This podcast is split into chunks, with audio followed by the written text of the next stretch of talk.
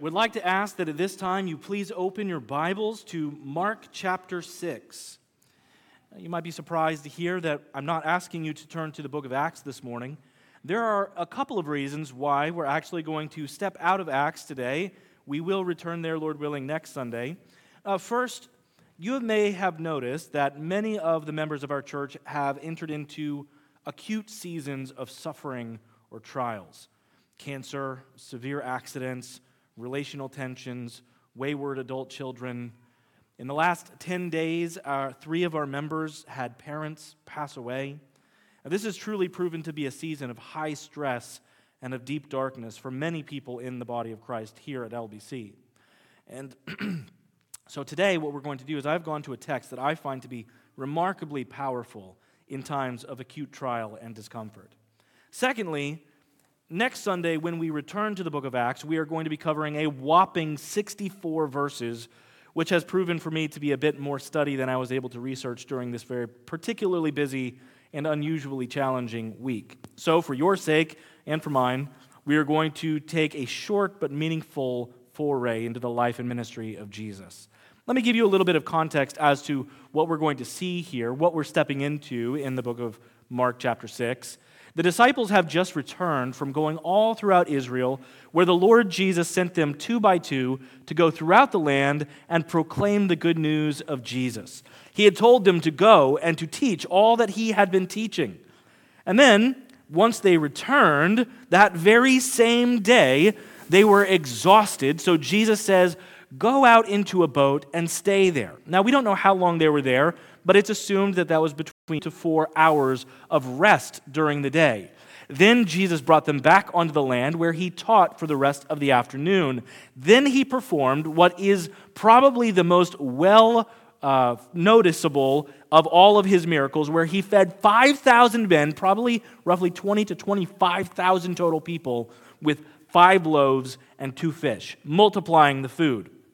The crowds loved that, and they wanted to make Jesus king by force. And this is the highest popularity Jesus would ever have during his earthly ministry. They estimate that roughly 1 in every 5 people in Israel had a family relative present at that event.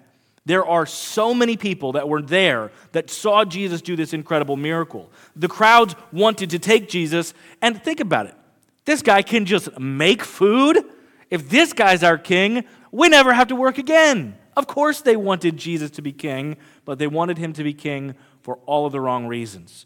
So Jesus, at this point, is going to do something very special to teach the disciples something of great significance in the midst of this great popularity and great power being on display. He is going to show them something about their own hearts, and I hope that in our case this morning, this will prove to be rich comfort for us. Hope for today, and bright hope for tomorrow. Let's read beginning at Mark chapter 6, verse 45. This is God's word.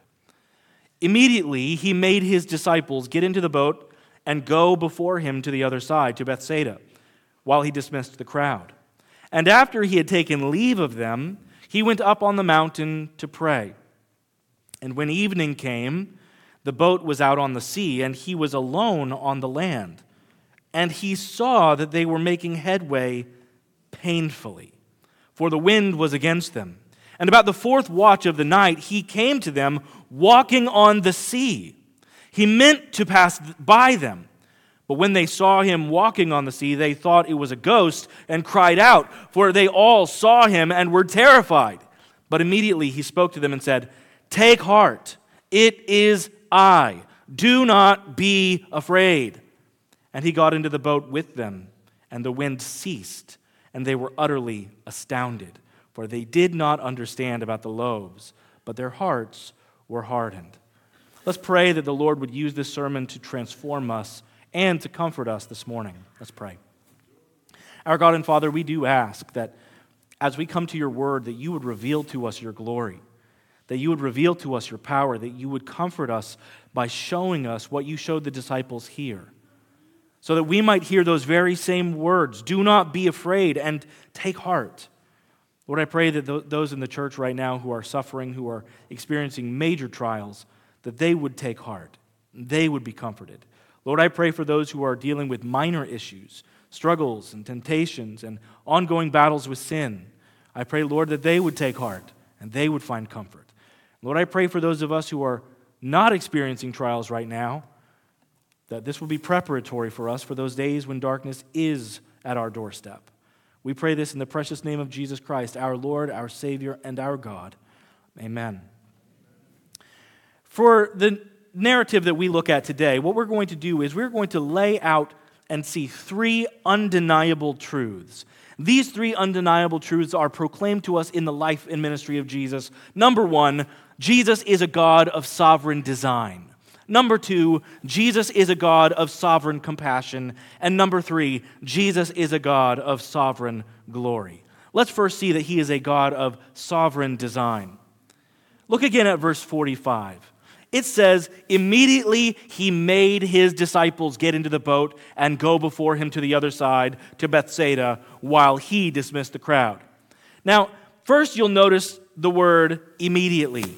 Jesus does not wait to allow the crowds to make him king. He does not wait for them to make him a crown. He does not even give the disciples here an opportunity to speak or to rest. He just rushes them into the boat and sends them away. This time, he is not merely sending them on a leisurely trip up the coast. He is not saying, hop in the boat and take a nap.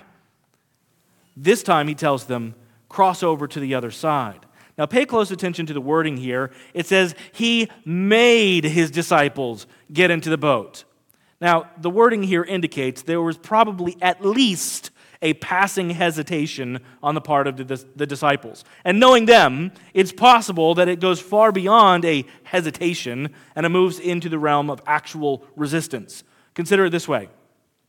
Imagine that I go back home one day after work, and I enter the house, and my wife says to me, I made Asaph clean his room. That tells me something. That's very different than if she says, I told Asaph to clean his room, or Asaph cleaned his room. By saying, I made him clean his room, I immediately know from the construction of her sentence that she had to apply pressure to get Asaph to clean his room. Asaph, you are very good at cleaning your room. Thank you. The Greek wording here is strongly indicating that the disciples were offering at least a mild resistance and probably a stronger resistance of actually getting in the boat. But why? Why don't they want to get in the boat? Well, it's most likely a combination of two things. First of all, some of these guys are seasoned fishermen. They understand the nature of the sea, and consider the time of day. It is evening. Night is falling. They would have known that it is unwise to be in a small boat on the Sea of Galilee in the middle of the night. The Sea of Galilee is known for having storms that would develop without warning in the evening as there's this massive wall, basically, of high hills, and pressure would build on one side of them. And at night, when the temperature cools, that pressure comes over the hills and sweeps down across the Sea of Galilee. And when that would happen, you did not want to be on the sea. And they knew that about the sea. This was their old stomping grounds. And he says to them, get in the boat and cross. Even though there's no rain, there's often these strong winds which would capsize most of the boats that were there at night. And so to this day, fishermen avoid being on the water at night in small vessels for fear they're going to be caught off guard. Also think that there were no lighthouses, there were no radios, there were no motors, there were no modern tools to assist them in their efforts. So it's possible the disciples did not want to get in the boat and sail because of the danger of the sea. That would make sense. But I also think there's more to it than that. I think there's at least a second issue here. Look down to verse 52. At the conclusion, it tells us, for they did not understand about the loaves, but their hearts were hardened. Now, we're not going to examine this phrase fully today, but it is important to see that there is a problem in their hearts.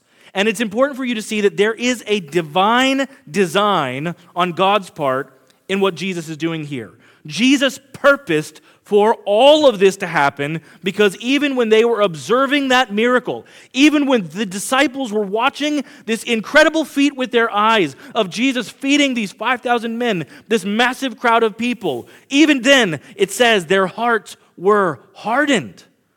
And so Jesus sends the disciples out onto the sea into precarious territory because he is setting them up.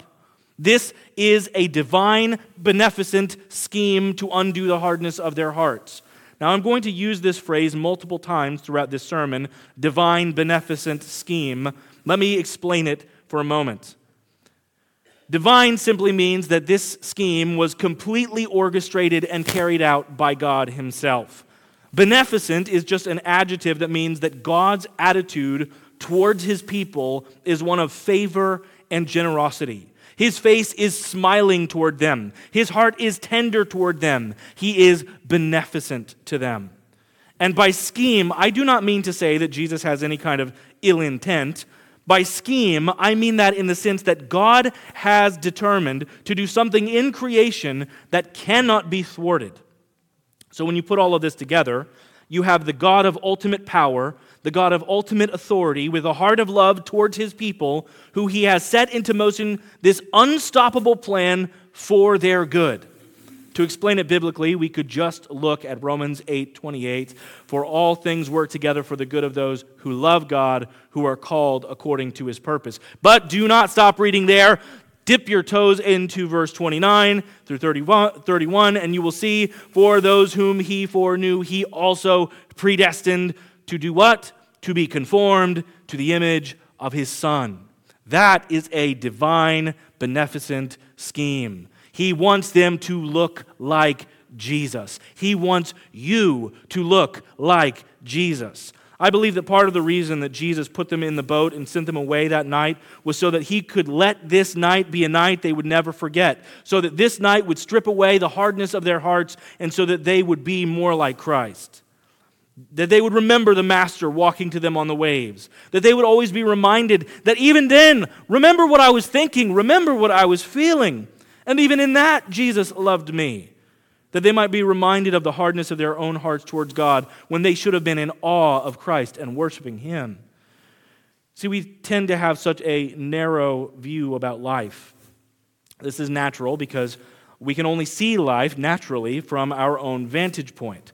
But Jesus is not only working in your life, he is working all things together for his purposes. God is controlling all things, how every atom bumps into every other atom, and he is doing trillions of things every nanosecond for every single person who is alive, and he is doing all of these things so that they might crescendo in such a way that his glory might be made known. Jesus is all-knowing, he is omniscient, and he sent them into the water. This is a divine, beneficent scheme, and it includes sending the disciples into the wind and to the storm. This windstorm did not catch Jesus off guard. Jesus sent them in that direction because he loved them. 18 years ago, I was a missionary in Brazil. 17 years ago, I was deported. The story is much more boring than you would think. There's just paperwork issues. But if you could have put a microphone into my heart and heard what my heart was saying when I was on the flight back from Brazil during that time, you would have heard something like this. You would have heard my heart saying, God, what do you think you're doing? Don't you realize that all of those people there need me? Don't you understand that I am doing this for you? Don't you realize there's so much to be done? Don't you realize there are so many things that we were just on the cusp of accomplishing? How could you do this? How could you send me away? Now, the text doesn't express these words, but I know that if I was one of those disciples, this would have been my attitude. Jesus, don't you see these people? We just handed out food to them. They need us. They think highly of us. This is the first time in our ministry they've even paid attention to us. Now they're looking at us and they want to hear from us. Don't you see that they need us? Don't you see that we have stuff to do here? Don't you see that we're on the cusp of achieving something beautiful and wonderful? How, Jesus, could you tell us to get in this boat and send us away? Because Jesus had a plan. His divine, beneficent scheme was not to do what they wanted, but was to show those disciples his glory. Now, I told you my story of being deported from Brazil, but the reality is it doesn't take something big like that for me or for you to begin questioning God. I think I'm probably right in assuming you are quite like me in that regard. It's easy for our hearts to cry out, God, why are you doing this? Those of us who believe in the sovereignty of God, we should be the most peaceful and content, easygoing and forgiving people in the world. We should be the people who are least surprised by trials, and we should be the least surprised by tribulation, and we should be the least surprised by persecution, but we should be sure they will come as part of God's design. One of the most evil lies of the devil is the one which comes from the mouth of so-called preachers and evangelists, which say that God just wants you to be happy. He wants to take away all of those pains. He wants to make sure you never feel anything like that again. He just wants you to be healthy. He wants you to be wealthy. He wants you to have the desires of your heart, and that's all. Those are false teachers. Beware those messages. That is a message that does not come from the mouth of God. It does not come from the picture that we see in the Gospels. It comes from the mouth of the devil himself. There are occasions when God will send you into the storm. There are occasions where he will tell you to get into the boat at night and cross the sea. God occasionally wants us to suffer and wants us to be uncomfortable, and there are no accidental trials in your life. Jesus is a God of sovereign design, which leads us to our second point, that Jesus is a God of sovereign compassion. Now look with me again to verses 47 and 48. It says, "And when evening came, the boat was out on the sea, and he was alone on the land, and he saw they were making headway painfully, for the wind was against them. And about the fourth watch of the night, he came to them walking on the sea." Notice the way that Mark is describing the difficulty of the disciples and what they're experiencing here. He highlights that they are barely moving forward, and every inch that is gained is painful. Rowing is challenging in the best of circumstances. According to an article on ESPN that I found about rowing, it speaks about it in difficulty in this terminology. Here's a quote from ESPN. It says, "Physiologists, in fact, have calculated that rowing a 2,000-meter race, the Olympic standard, takes the same physiological toll as playing 2 professional basketball games back-to-back. And it exacts that toll in 6 minutes." End quote. Rowing is hard.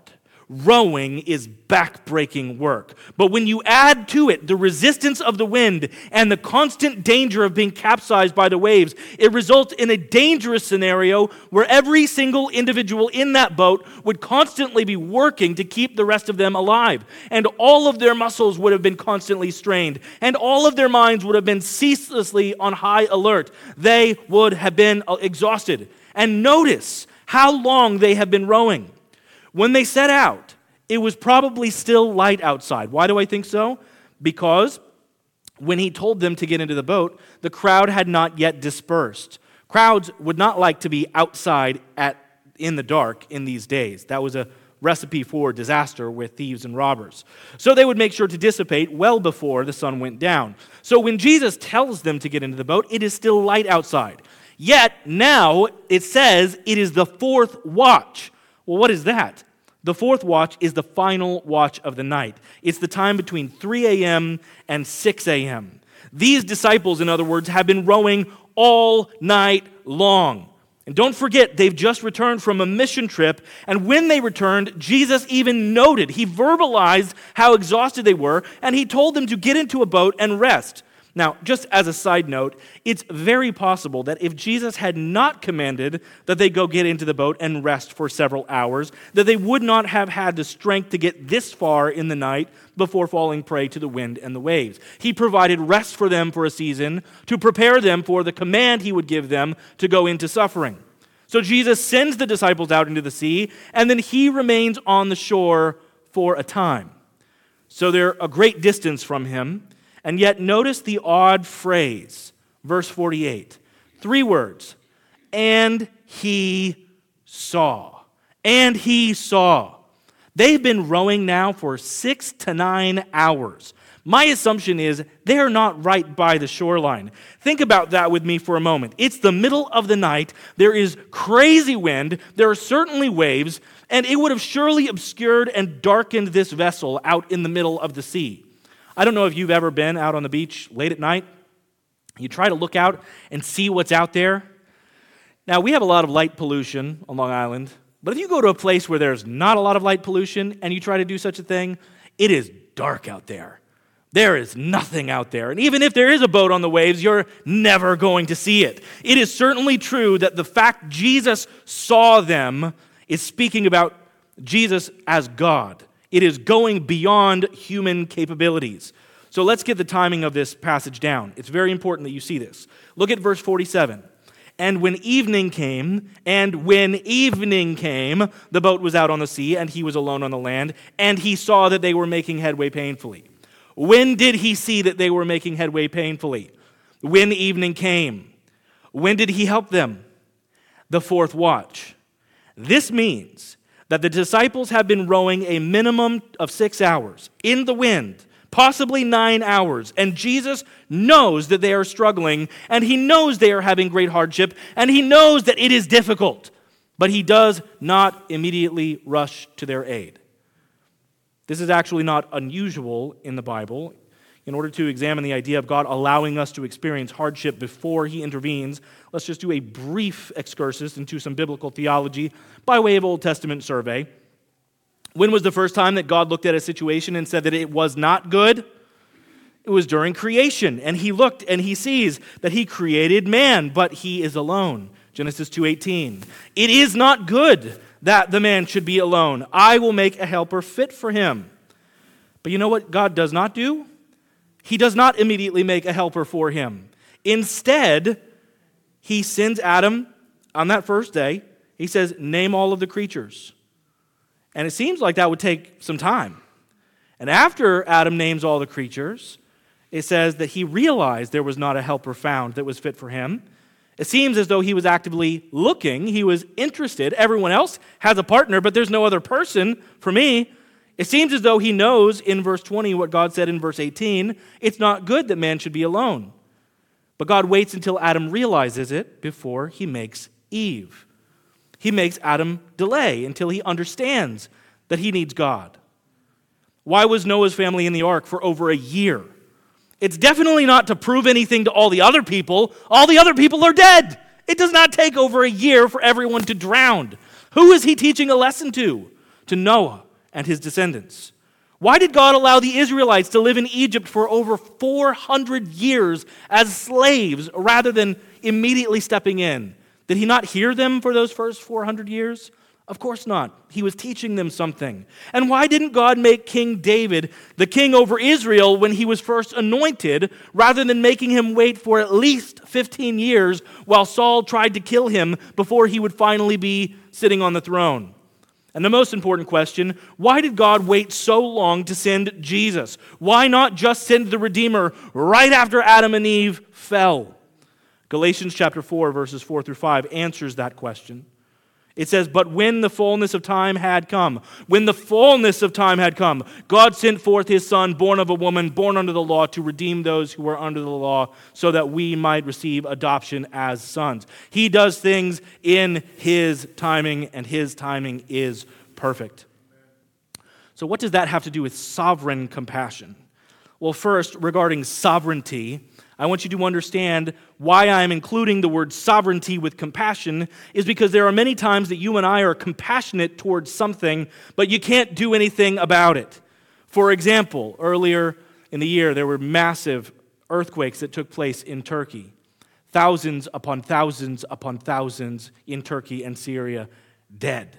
And we prayed for them, and we asked the Lord to help them. And many people in the church sent aid to them in different forms. But realistically, there's not much we could do for them. You couldn't dig them out of the rubble. You couldn't give them a new house. You couldn't give them a new life. We might have compassion, but what can we do about it? Yet Jesus is not only compassionate, he is sovereign. He is not only desirous to help, he has the power to help. And I want you to notice this. Hold on to this and never let it go. The most compassionate thing that Jesus could do for the disciples was to let them come to the end of their own strength. Why not show up 6 or 9 hours earlier? Because he wanted them to see their own need. And he wanted them to be able to see that he alone can meet their need. By experiencing the turmoil and the hardship and the strain of rowing against the wind hour after hour, the disciples knew they needed Jesus. They knew they could not make it on their own. Now, I'm not pretending to know all of the reasons that God allowed me to be deported from Brazil, but looking back, I'm certainly able to say that I understand some of his reasons. God used that pain, which genuinely was pain. It was suffering. He used that to allow me to see that the people of Brazil did not need me. God replaced me very easily. We are all imminently replaceable. And he used that to direct me then to Italy, and then to New York, and then to my wife, and then to plant a church, and then to merge with LBC. By God's grace, we are here in large part because if God didn't kick me out of Brazil, I'm hard-headed enough, I would have probably still been there today. But the Lord used difficulty and pain to move me out. And I'm not going to pretend that I know the reasons that you are experiencing whatever hardship you are experiencing right now. But I do know this, that God is at work in the life of his disciples with a divine beneficent scheme. In your hardship, row. But know that Jesus is watching, and know that he is compassionate, and know that he is working even when you can't see it. Jesus is a God of sovereign compassion. And point number 3, Jesus is a God of sovereign glory. Let's face it, the English language is falling apart. It is devolving into a mess of absolute gibberish. For example, look up the word literal in the Merriam-Webster's dictionary, and you will see that there's not one definition, but there are 2. And then let your mind writhe in anguish and disgust as you find that these 2 definitions are diametrically opposed to one another. Definition number 1 from the Merriam-Webster's: in a literal sense or manner, or what actually is. That's definition number 1. That's what literally means. Definition number 2, virtually or figuratively, i.e., I will literally turn the world upside down to combat cruelty or injustice. In other words, according to the great M.W., literal means both one thing and that thing's opposite, depending on the context. This is literally the definition of illogical. It breaks the law of non-contradiction. The reason that things like this happen is because dictionaries are reactions to common speech. To state it simply, people have used the word literal or literally incorrectly for so long that now it has institutionally been considered correct speech to use the word literal when what you actually mean is figurative. We use words incorrectly all the time. But perhaps the most egregious misuse of the English vocabulary is displayed when we are trying to praise something. That hot dog was epic. These 9 cat pictures will totally change your life. This pasta is everything. Traffic today ruined my life. That song gave me all the feels. This new gadget that I got that does nothing of value for me or for anyone else is awesome. As people have lost their vocabularies, they have turned to hyperbole in order to make a point. We have recognized that modern speech describes things poorly, and it does so because it exaggerates the value of an object. You could say, this pen is awesome, so that our words make things out to be better than they really are. You may be asking yourself, well, why the English lesson? Get to the sermon. Well, this is actually quite important for us to understand as we think about the text. You see, the English language, and every other language for that matter, is woefully inadequate to describe God and his glory. But it is inadequate for the exact opposite reason that I was describing before. Our language overstates and overestimates the value of things. But the human language that we use is limited and unable to fully define or to describe the awesome glory of God. He is greater than we can speak. That's why the hymn writer said, oh, for 1,000 tongues to sing my great Redeemer's praise. I wish I had 1,000 tongues that I could use, and by tongues he means languages. I wish I had 1,000 languages that I knew that I could use to speak my great Redeemer's praise. As we consider the glory of God, it is necessary for us to understand he is far greater than we can describe. What am I talking about when I speak of his glory? Well, the glory of God is when the absolute perfection and infinite beauty and unparalleled worth of God is made manifest or visible to his creation. What does it mean when Psalm 19:1 says that the heavens declare the glory of God? It means that the expanse of the heavens is screaming to us If you think that's big, the God who made it is huge. He's beyond your imagination. Those beautiful sunsets that we see, they reflect that God is creative. He's got a mind of beauty. It means that those spinning bodies in the sky remind us that God is a God of perfect order and planning. It means that creation is reminding us that our Creator is glorious. He is absolute perfection, infinite beauty, unparalleled worth. When we are told to give God glory in the Bible, you must understand it does not mean that we are to give God something He does not have. It means, rather, that we are to recognize who He is. It means we are beholding what He already is. With that in mind, let's turn our attention back to the text at hand. Look at verses 48 through 50. And he saw that they were making headway painfully, for the wind was against them. And about the fourth watch of the night, he came to them, walking on the sea. He meant to pass by them. But when they saw him walking on the sea, they thought it was a ghost and cried out, for they all saw him and were terrified. Now, we've reached in our text a phrase that raises really, to be honest, a very interesting theological quandary. In that little phrase, he meant to pass them by. What does that mean, that he intended to pass them by? Well, this phrase raises two specific theological problems for us. First, he has watched the disciples now for 6 to 9 hours, and he is just going to pass by them? Maybe this has happened to you. You've been at a party or an event that's crowded, there's a room full of people, and you look across the room and you see somebody that you really need to talk to. And you catch their eye and you know they saw you and they know you immediately began to deliberately move in their direction because you need to have a conversation. And as you kind of make your way through the crowd, excuse me, pardon me, and make your way over there to the other side, when you arrive at the place where they were standing, you realize they have subtly made their way to the exit. And by the time that you get there, they have already returned home for the night. Is that what Jesus is doing? Is he just sneaking past them when they're in this great need and not planning to stop by until finally they see him and they call out, "Hey! Hey!" It says they saw him and called out. This calls into question the character of Jesus. But there's a second and equally distressing question that is raised by this phrase. One of the important truths that God has revealed about himself is that his plans are set and they cannot be thwarted. Consider just a couple of times the Bible states this very clearly. Isaiah chapter 14, verse 24 and 27 says this, "The Lord of hosts has sworn, as I have planned, so it shall be, and as I have purposed, so it shall stand. For the Lord of hosts has purposed, and who will annul it? His hand is stretched out, who can turn it back?"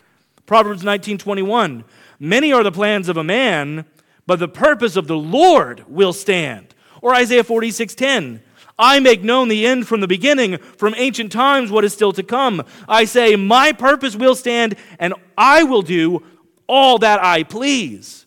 By saying that Jesus intended to pass them by, but then his purposes were interrupted by the call of the disciples, it is calling into question the deity of Christ. God's plans do not get interrupted. His purposes do not get altered. His plans never change. So what in the world is happening here? What does it mean that he meant to pass them by? It must not mean what we initially often think about when we hear these words, he meant to pass them by. Actually, in fact, this phrase has a much deeper meaning. So much so that I think these little words are the center of the entire narrative. I think that these words are the point. Mark is trying to point us to something here when he says that Jesus meant to pass them by. This is a theological statement. You see, this exact phrase is only used twice in the Septuagint, which is the Greek translation of the Old Testament. This exact phrase is used twice, and it is the most intentional reference to one of the most powerful events in the life of Moses.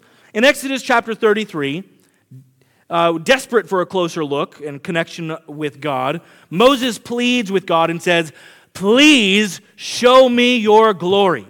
And God replies to him and says this, "I will make all my goodness pass before you." That's occasion number one. I will make all of my goodness pass before you, and I will proclaim the name of the Lord before you. I will be gracious to you, with whom I will be gracious, and I will have compassion on whom I will have compassion. But he said, you cannot see my face, for no man shall see me and live. And the Lord said, here is a place by me. You shall stand on the rock, and so it shall be while my glory passes by you, that I will put you in the cleft of the rock, and I will cover you with my hand while I pass by. Then I will take away my hand, and you shall see my back, but my face shall not be seen. And then in the following chapter, God does pass by him, and we read these words. And the Lord descended in the cloud and stood with him there and proclaimed the name of the Lord. And the Lord passed before him and proclaimed, the Lord, the Lord, the Lord God, merciful and gracious, long-suffering and abounding in goodness and truth, keeping mercy for thousands, forgiving iniquity and transgression and sin, by no mean clearing the guilty, visiting iniquity of the fathers upon the children and the children's children to the third and fourth generation. Wow, that's God. And what is he doing? He is revealing himself or passing by Moses. God passed by Moses, and Moses got a glimpse of his glory. That's the first time we see those words in the Old Testament. In order to find the second occasion, we need to fast forward 588 years to the very same mountain, probably the very same location where Moses heard those words. Elijah is there. And he was there because he was hiding from Jezebel. He was in fear of her because he had killed all of the prophets of Baal. And this is where we find him when we read the words in 1 Kings chapter 19, verses 11 through 13. It says, then he, the Lord, said, go out and stand on the mountain before the Lord. And behold, the Lord passed by. That's occasion number 2. And a great and strong wind tore into the mountain and broke the rocks in pieces before the Lord. But the Lord was not in the wind, and after the wind an earthquake, but the Lord was not in the earthquake, and after the earthquake a fire, but the Lord was not in the fire, and after the fire a still small voice. And so it was, when Elijah heard it, that he wrapped his face in a mantle and went out and stood in the entrance of the cave, and suddenly a voice came to him and said, what are you doing here, Elijah? Once again, we see God revealing his glory in a limited and veiled way. And now let's flash forward another 885 years, where we see Jesus has a purpose which is identical to that which was written about Moses and Elijah. His purpose was not to ignore them. It was to reveal himself to them. He meant to pass by them. The phrase does not mean sneak around them. It means to put himself on display for them. Jesus purposed to pass before them so that they might know who he is. The Messiah has been constantly making himself known to them, and they're getting a better and better glimpse of his glory. Look again at verse 49. And when they saw him walking on the sea, they supposed it was a ghost and cried out, for they all saw him and were troubled. But immediately he talked with them and said to them, be of good cheer, it is I, do not be afraid. When the disciples saw Jesus, it did not calm their fears. In fact, it intensified them. It says that when they actually finally saw Jesus, they were troubled. That's when it says they were troubled. Their fear of the natural sea may have been dwarfed by their fear of this supernatural being crossing atop the waves. But Jesus immediately calls out to them and says to them, be of good cheer, or as some translations say it, take heart. And he concludes his call to them by saying, do not be afraid. What gives Jesus the right to say that to them? How can he tell them to stop fearing and take heart? Well, the answer lies in the middle of his statement. The most important words that he utters in verse 50 are the words, it is I. Now, there's an interesting translation choice that has been made here. The words translated, it is I, are somewhat common in the gospel accounts. It's the two small Greek words, ego, eimi. But every other time that Jesus ever utters these words, it is always translated with two words in English, I am. Some of your eyes just got a little bit wider. You understand what he's saying. Do not be afraid, I am. I am. Jesus was doing much more than just walking on the water. He was preaching to them with his actions, and he was showing them that he was truly the God who spoke from the burning bush and said, I am. Jesus is a God of sovereign glory, and his glory passed by the disciples. And if you are going through a severe trial, maybe your trial is hard. Maybe you're not going through a trial, and it's down the road.